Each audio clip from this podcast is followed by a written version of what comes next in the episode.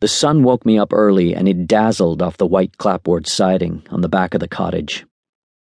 It was so clear and it was so bright it almost hurt just to keep my eyes open. Warm rain overnight had left the grass heavy with wet, and the black soil in the vegetable patch near the gravelled road steamed.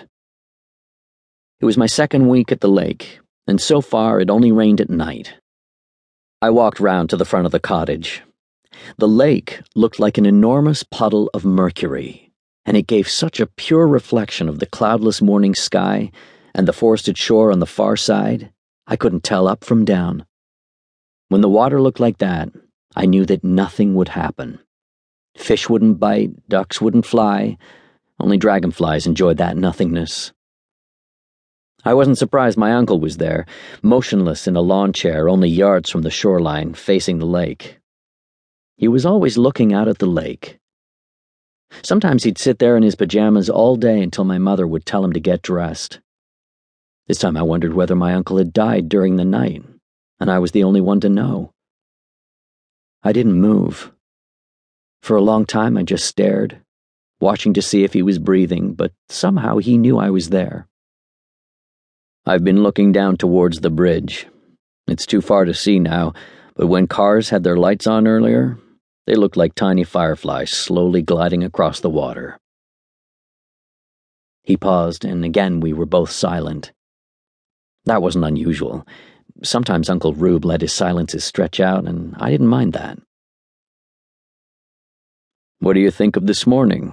Uncle eventually asked, but I didn't answer. I knew what I thought. I knew a lot, but I didn't always talk about it. I'm going to Frog Bog, I finally said, not as an answer, but as a fact. With Robert? I never did anything with my big brother. If we played together, we ended up fighting. We had the same parents and lived in the same house, but that was the extent of our shared togetherness. Just me. We both looked down the lake, me straining to see a car crossing the bridge, then, to my surprise, my uncle said, May I come along? Uncle Rube didn't do much at the cottage. He didn't swim, or even put his feet in the lake. He certainly didn't take walks on his own like my mother did. He didn't seem to care much about his clothes. During the first week at the cottage, he wore city trousers held up by braces over a white shirt. Now that it was hotter and more sultry during the day, he wore a white undershirt this morning, he was in trousers, but still wearing his pajama top. He always wore black leather city shoes, usually with white socks. To me, my uncle seemed separate from other adults. He listened to me, and I was pleased with that attention. I said, Yes. Frog Bog was part of the dead forest, the part that lay in the lake. I thought there once must have been a great battle with an evil spirit that lurked in the depths of the lake, and that the trees gave up their lives and drowned themselves to save their friends in the living forest. Maybe it was just a shooting star that had fallen on them.